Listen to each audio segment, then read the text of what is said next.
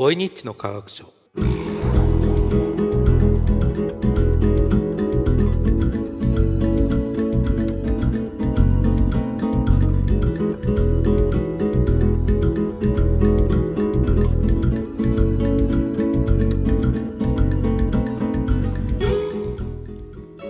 皆さんおはようございます。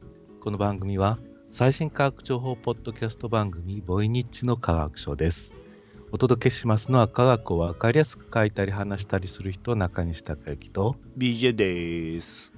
2024年2月24日第1007回は、うん。出身地は宇宙です。とうん、いうことですね。うん、今の世の中ですね。うん、宇宙飛行士が宇宙空間で何ヶ月も生活したりうん、うん、富裕層の民間人が宇宙旅行に出かけたり、うん、まあ、そういうのって一般的になってまいりました。うん、そうするとね人々の関心っていうのは次へ進むわけでうん、じゃあ人間は宇宙へ移住して子供が作れるんだろうかとかね、まあ、そういうことになってくるわけなんですよ。うん、でオランダのバイオテクノロジースタートアップ企業のスペースボーンユナイテッドという会社があるそうなんですけれどもうん、この会社は宇宙空間での人の生殖研究に取り組んでいるとほう、いうことですね。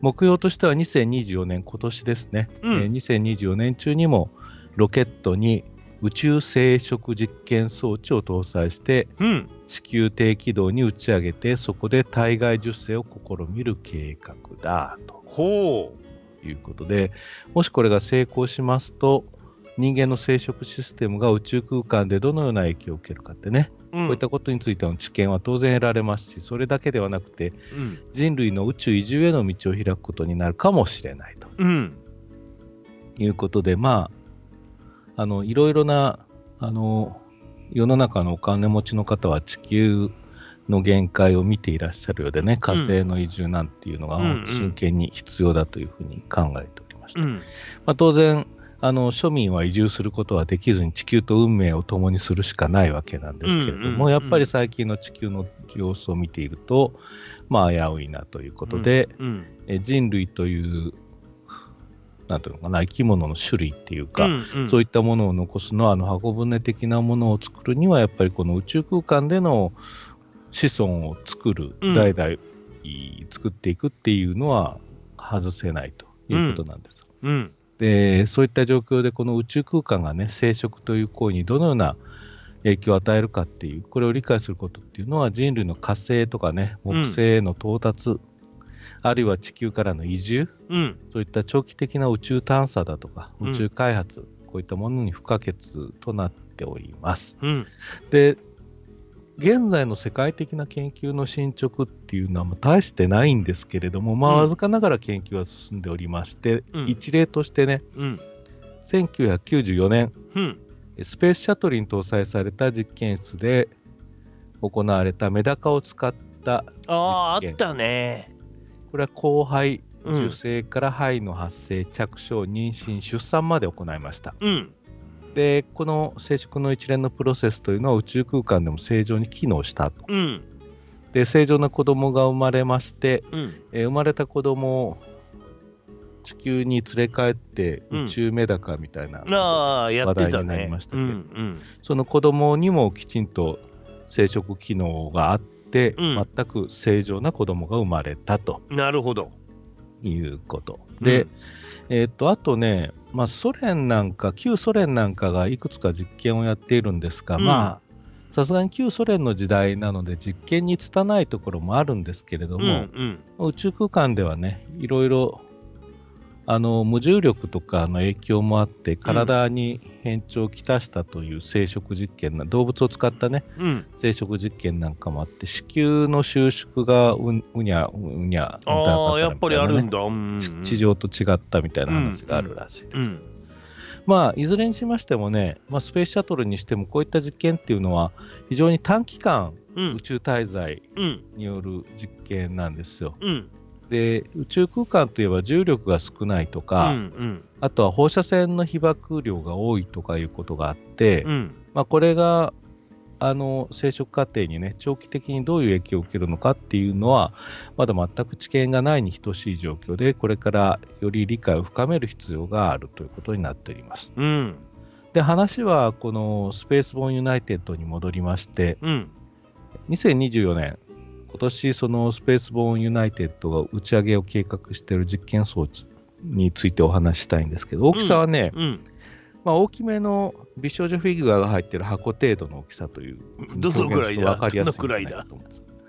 えー非常にわかりやすい例えと、いやいや、わわかんないんですけど。えー身の回りにあるものだとね、うん。どうだろうな、皆さんがよくわかるもの、えーっと、N ゲージの重量セット入りのケースを4つ積み重ねたぐらいだとわかるかな。それもわかんないね。とりあえず、まあ、こう両手で軽簡単に抱えられるあーぐらいそその範囲大きさですね。なるほど。えー A4 くらいの大きさでちょっと厚みがあるみたいなね、うんうんうんうんそその程度のものなんですけど、でこれがね、えー中身がそのマイクロ流体技術といいまして化学反応とかね、うん生命工学に使われるそのアクリルとかガラスにうん。穴とか溝を掘って、うん。その中を液体を流して化学反応を起こしたり生命反応を起こしたりするそういう、あのー仕組みマイクロ流体技術っていうのが取り入れられていて、うん。プレートにね、うん。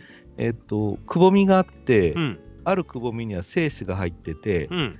あるくぼみには卵子が入っていて、うん。そこがそのマイクロバルブ非常にちっちゃなバルブなんかを介して、うん。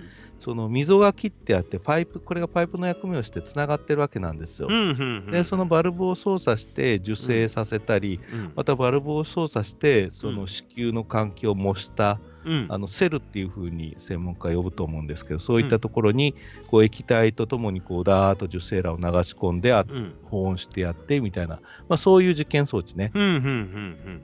で、えーそういうそのプレートガラスのプレートの上に、うん。えーまあ、人間の生殖機能の一連を組み込んだような、そういう装置をあの作りましてうん。でこれをあのロボットで打ち上げて、えー実験しましょうとうん。うん。でこれ宇宙空間で非常に重力の少ない状態で実験するほか装置を回転させることができますので、うん。回転させてわずかな重力を作り出して月とか火星とかのね微小重力状態を再現することもできる。ああ、なるほど。うん、でこの装置を使って宇宙空間で受精を行いましてこれ人間のねうん。精子と人間の卵子を使うんですよ。うん。宇宙空間で受精を行いましてうん。え56日かけると胚盤胞という状態まで成長します。はいはい。うん、胚盤胞っていうのは将来赤ちゃんになる細胞の塊とうん。将来胎盤になる細胞の塊うん。うん。の段階ね、これができた段階まで育ててやると。一応、えー胚盤胞までの段階は、うん。あー人ではないというふうに世界的な学会レベルで、えー認識されておりますので、うんうんうんその人間にと認識される直前まで育ててやると。うん。で、その時点で、えー宇宙空間で冷凍します。うん。で冷凍した状態で地球に持って帰って、うん地上のラボで分析を行うということになっておりますね。うん。冒頭で申しましたように、人が宇宙に滞在するっていうのは、もう今や普通のことになっていて、うんうんうん滞在すること自体では誰も驚かないし、うん。もうお金持ちは宇宙旅行に行ったりしてる時代なんで、で実際に人間が宇宙で子供を産むよりも先にね、この実験を成功、まあ成功はないんですね、結果を見るわけだから、この実験をまあやり遂げたいというなるほどふうに、このスペースボーンユナイテッドは言っているという、そうか。ね。意外とそういうケースも旅行で行くから考えられなくもないからそれより早めにどうなのかはしやりたいってことね。うん、だからそのお金持ちが宇宙に行って実際に赤ちゃんを産んじゃう前に実験をやりたいなと、うんうんまあ、これは当たり前といえば当たり前うん、なんですけど、そうだね。言われてみりゃ。うん、そういうことを目指してうん。今年の打ち上げをしたいなっていうところなんですけど、ちょっと厳しいかなという情報も入っておりますね、やっぱりね。うん、なかなかこの研究をやって宇宙にロケットに乗せてっていうのいろいろなんていうのか前の準備とかルールみたいなね、うん、ものがあるみたいなんで、うん。そういうの手続き的なもので遅れてるようですけど、なるほど。そうか。でも言われてみりゃ可能なのかね？って確かに思っちゃうね。うん。どうなんだろうね。まあでもメダカができてるからん受精はすんのかな？うーん、これがね、うん。そのメダカの実験もね、帯は詳しく見てたわけじゃないんで、うんさっぱりわからないんですよね、うん。どういう状態で受精あーしたのかっていうのはね、うん。無重力状態でしょ、そうなのよ。で水の中に入ってる無重力状態っていうのはどうなんだろうあかあわかるっていうのがわかんない。俺もそれ一瞬思った。一つにはメダカで一生懸命考えたところで、全然、まあ、はっきり言って何の役にも立たないし、人間同士がさ、無重力状態でセックスができるのかっていうところもね、まあそもそもそこ確からの話なんじゃないかと思うんですよ、ね。そうあ危なっかしい感じがしちゃうよねっていう感じもするしね。うん。まそうだね。あ、その辺も合わせて、これ、まあ、その辺はやっぱり実地でやってみるしかないんだろうと思そううんですけど、だねでだからも実地でやってうまくいった結果、その先のあの受精から先は、うんうんうん、まあ、やれるかできますよってていうのが科学者の範疇であって、うんうんうん。その前に、じゃあ、宇宙空間だとどういう単位でできるのかというのはね、よね。当事者2人の問題なわけでね。あのこれからの人類の創意工夫になってくるのかもしれないけど言われてみりゃ重力ありきだよねっていろんな行為がねうん。って気はしちゃうもんねうん。そうだね。どうなんだろうか、まあでもまあそもそも受精が可能なのかは本当にどうなんだろうってやっぱ一瞬思っちゃうね。メダカと人間は全然違違いますうもからね。んね。でもっと言うならば、この実験装置のそのガラスの上に刻まれた溝と人間の体っていうのもまた違うわけでうんね、うんそうだね。もう正直でこればかりはやってみないとうんわからないですよ、ね。分かんないっていうことだね。だからもうあの宇宙に行けるお金持ちにやってもらうしかないですよね。そうそうそうそうそれが一番いいのかなとは思ったんだけどねいやいや結局そういうことになるんじゃないかと思いますけどね。まあね会社はその人間が実際に子供を妊娠するよりも前にやりたいって言ってますけど、所詮はやっぱり実験の域を出ないのでね。ああそうだねあのこうこういうことに限らず薬においてもどっかの段階で人間がやって飲んでみるわけなんですよ。例えば薬だったら飲んでみるし、うん。なんかこそう機械だったらどっかの段階でうん。安全が確保されたら人間が使っててみようかみるわけっていう、なんかこれもまあ同じでしょうね。すごいね。あの人類史上初のできちゃった婚っていうか その なんで話ができちゃった子になできちゃかった婚でもないけど そのできちゃった感じになる人誰なんだろうってちょっと思っちゃったな。それはやっぱりなんていうのかな歴史的に名を残しそうですね。だよね。生まれた子供も含めてね、うん。まさにあの今回のタイトル出身地は宇宙ですってしましたけど、うん。あなたはご出身はどこですかって言ったら宇宙ですっていう子供が人がそのうち出てくるわけですよ。そうだよね。だからもう今じそのその実験より夫婦で行ってっていう可能性の方が高い感じがしちゃうよななんか。そうするとやっぱり法律の問題とかになるとね、うんうん。国籍はうん。その宇宙船の国籍になるのかとか、うんうんあるいはそうんうん。の地上で、地上のどこの国をの上を飛行している時に生まれたからその国の子供になるとか、じゃあ地球の軌道の外外で生まれたら無国籍なのとかさ、うんうんうん。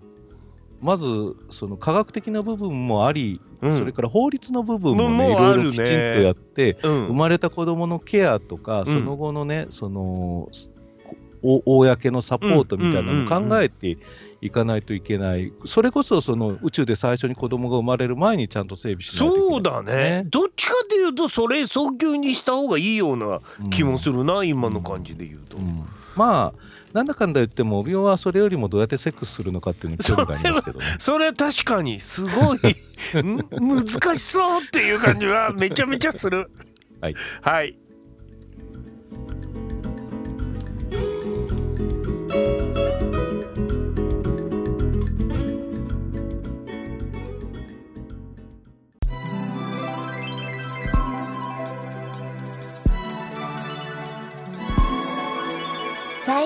イエンスポッドキャスト .jp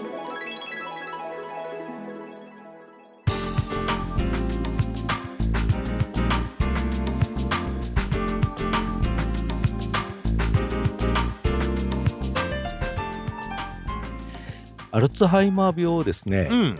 発症前に検出したい、予測したいなっていう。ああそうだね。それは。ね。うん。えこれはね、学習院大学、富士体科大学、市街科大学、東京大学からなる共同研究チームということで、アルツハイマー病を発症する前の患者さんに VR ゴーグルを装着して行動を行ってもらうことで、うん。その患者さんの脳の異常を検出する方法の開発に成功したと。はあ VR ゴーグル使って面白いね。うん。うん。えっと、このアルツハイマー病なんですけれども、うん。私たちの寿命が伸びたことによって誰もがかかる可能性のある病気になってきたということになっておりいるん。ですけど、まあ、うん。早く発見することができれば、うん。予防や治療のねうん。効果が高まるということで今はこのアルツハイマー病を完治療することは不可能なんですけれども、うん。進行を止める薬というのはありますので、うん早く発見すればうん。そこでストップがかけられるわけうんうんうなんですよ。ん。なのでアルツハイマー病というふうにうん。診断された時には今の医療技術では何らかの影響が出てしまってるわけですよね、うんうんうん認知機能とか。はいだからはそれが出る前にうんアルツハイマー病が始まってるっていうのを検出して、そこで薬を投与してやるとその段階で進行が止まるわけでいすから、うんうんうんうん。その人はアルツハイマー病を体の中に持ってはいるんだけれども症状としては全くないという状態で保つことができる。はいはいはということでこれは大きな進歩になるわけうんうなんんですよ。うん。ところが今の診断法ではですね、うん。この症状が現れる前にアルツハイマー病を検出することは不可能、非常に困難だということうんが言われています、それを何とかしたいなうん。ということなんです。で、今回このさっき言った研究チームはですね、うん。VR ゴーグルを使いました。うんで、VR ゴーグルをかぶるのはお医者さんではなくて患者さんね、はい。え患者さんにかぶって、うん。その脳の空間認知機能うん。である経路統合脳っていうね、うん。経路統合脳か。経路統合脳っていうのを測定する方法を開発した。ほでこの経路統合脳能力っていうのは、ううん。自分の移動した距離だとかうん。移動した方向を記憶してうん。出発地点や目的地点へ戻る能力だ。ああなるほど。意識してないけど備わってるよね大抵。うん。これ帯をやばいね。あそうなの？いやまあどこを歩くかによるけど、うん。あのやっぱ迷子になりました東京で。あ、うん、東京はなる。自分の出発点というか駅から歩き始めてその駅に戻れないとかね、あわかるわかる。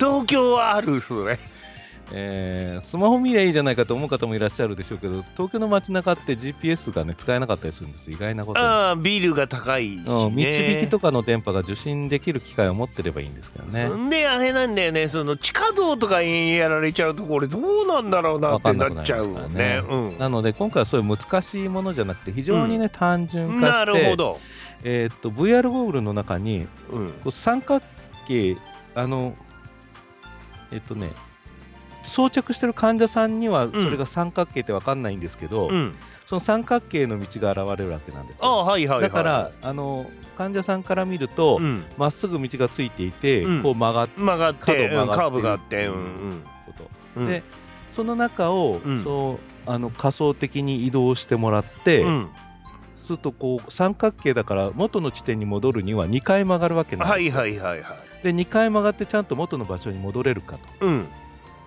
これまあ普通の人なら簡単なんですよね。これうん三角形ですから2回回って元に戻ってください、うんところが空間認識する能力が、うん。に問題が起きていると、うん。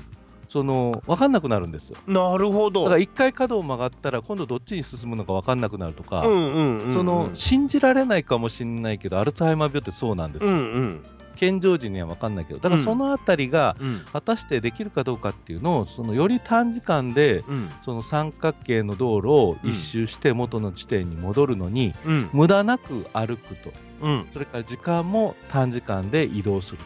うん。別に人間が本当に移動するわけじゃないので、うん。足腰の強さ関係ないんで、バーチャル空間なんで、うん。なのでそういうのを計測することによってうん。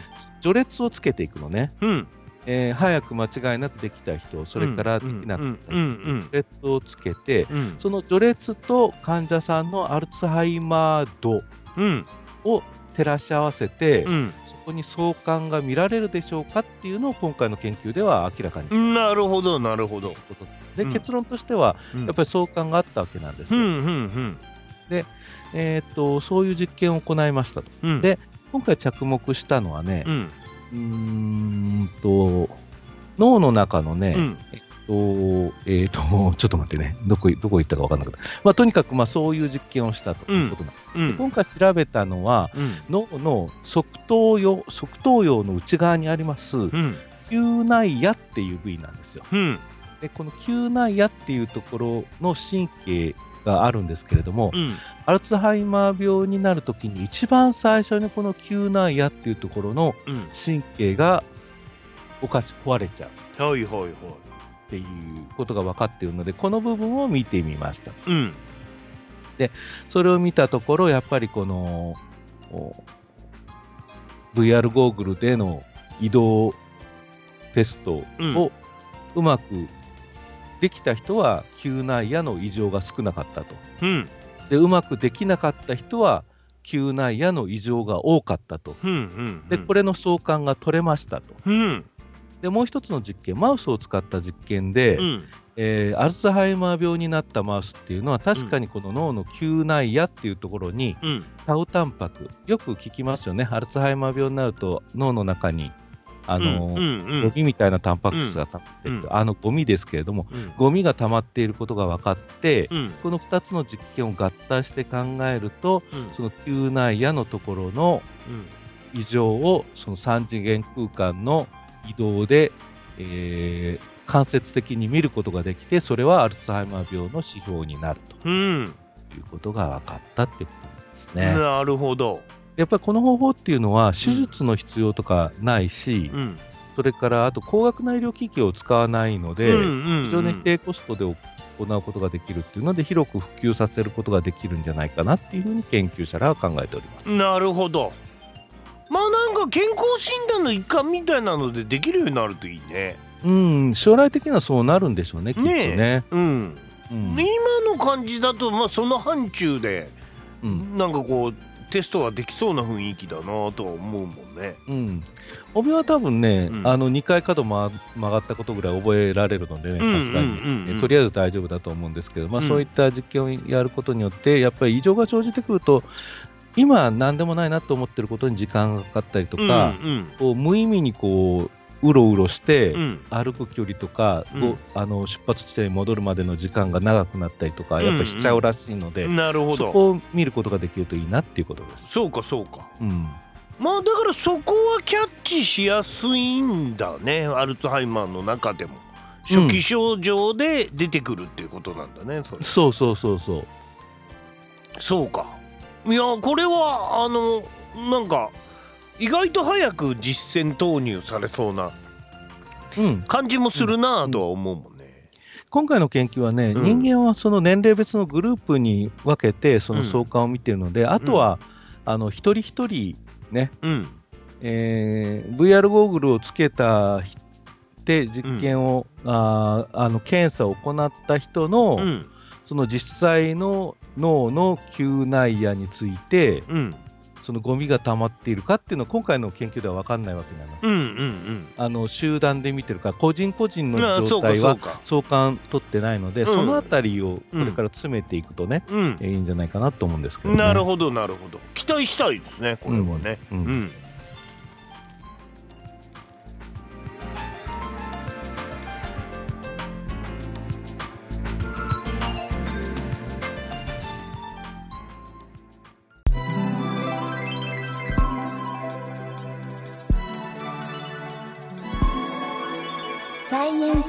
スポッドキャスト .jp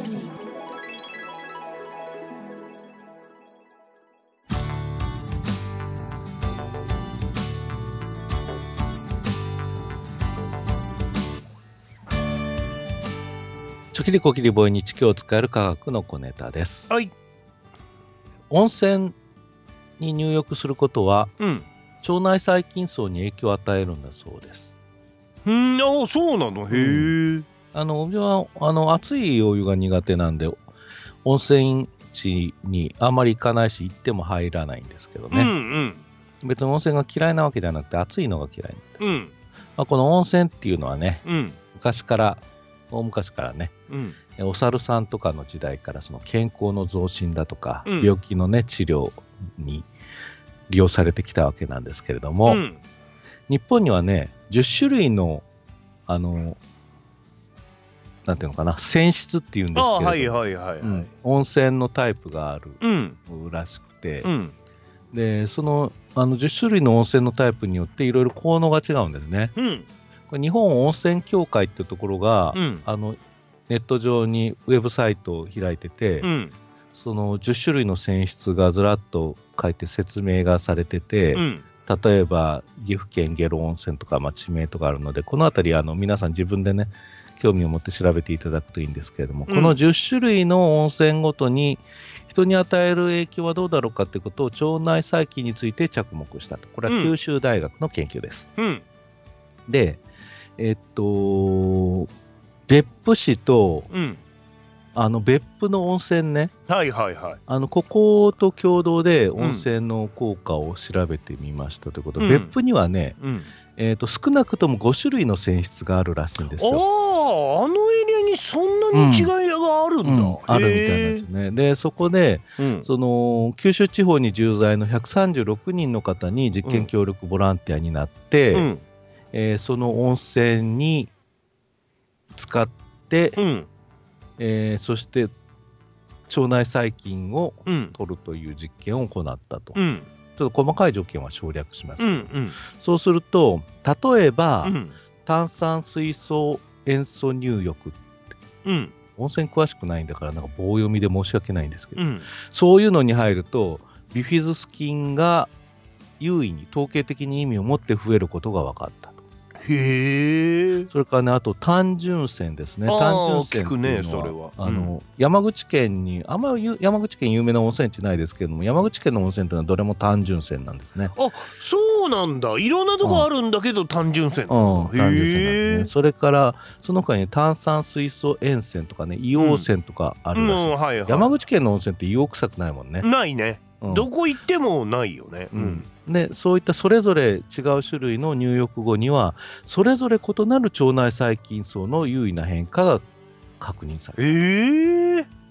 ということでそうん。のある温泉に入るとビフィズス菌が増えるし、ある温泉に入るとなんたらかんたら増えるとかいうことで,、うん。で腸内細菌と人の健康が結びついてるっていうのは、もう皆さんよくご存知知られている通りぼで盆日でもここ23年よく出るもんね、うん。それでこれによってそうのん温泉の効果で腸内細菌に変化が現れて、うんまあ、健康上健康効果につながっている可能性を示唆しているということですね。へえで温泉ごと泉泉質ごとにその効能が違うっていうのはひょっとするとその腸内細菌の違いによるんじゃないかなっていうことも推測していますね。うーんでもこうおお風呂入るだけで腸どういう風な作用でそうなってくるんだろうね。まあそこは分かりませんね謎ですけれどもやっぱり、まあ水の中に入ると人間もほぼ水ですからやっぱりある程度の交換あるでしょうし、例えば蒸気を吸い込むとかね、ああなるほど。えーいろいろ蒸気を吸い込めば直接あの、軌道とかに入ってきます、うんうんそうだよねいろんなまあ効能があるんでしょうね。うん、でもそうやって考えるとあれだね別府お得だね。うん。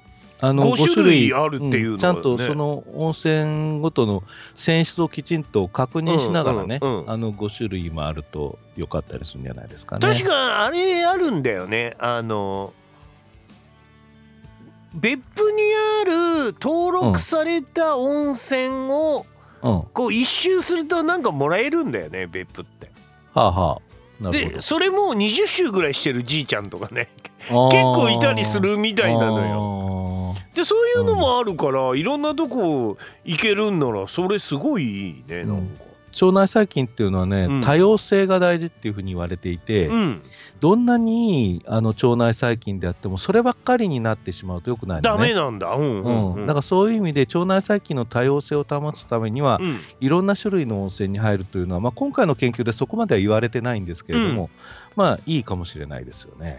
そうだね。あでも引き続き研究されそうな感じすんななんかこれ。うん、この九州大学はね、うん。おのこの研究した人たちは、うん。温泉の効能についてね、ずっとその別府市の温泉協会と共同で研究を続けていて、その温泉の効能を科学的に明らかにする研究をずっと続けている人たちなんですよ。ああやってるんだ。なるほど、うんだからこれからもこの研究は続くと思うし、うん。また新しい発見もあるかもしれない。でそういうことが分かればその観光のアドバンテージになったりとかするもんね。そうそう。地域活性化とかね、うん。うん。面白いね。ね。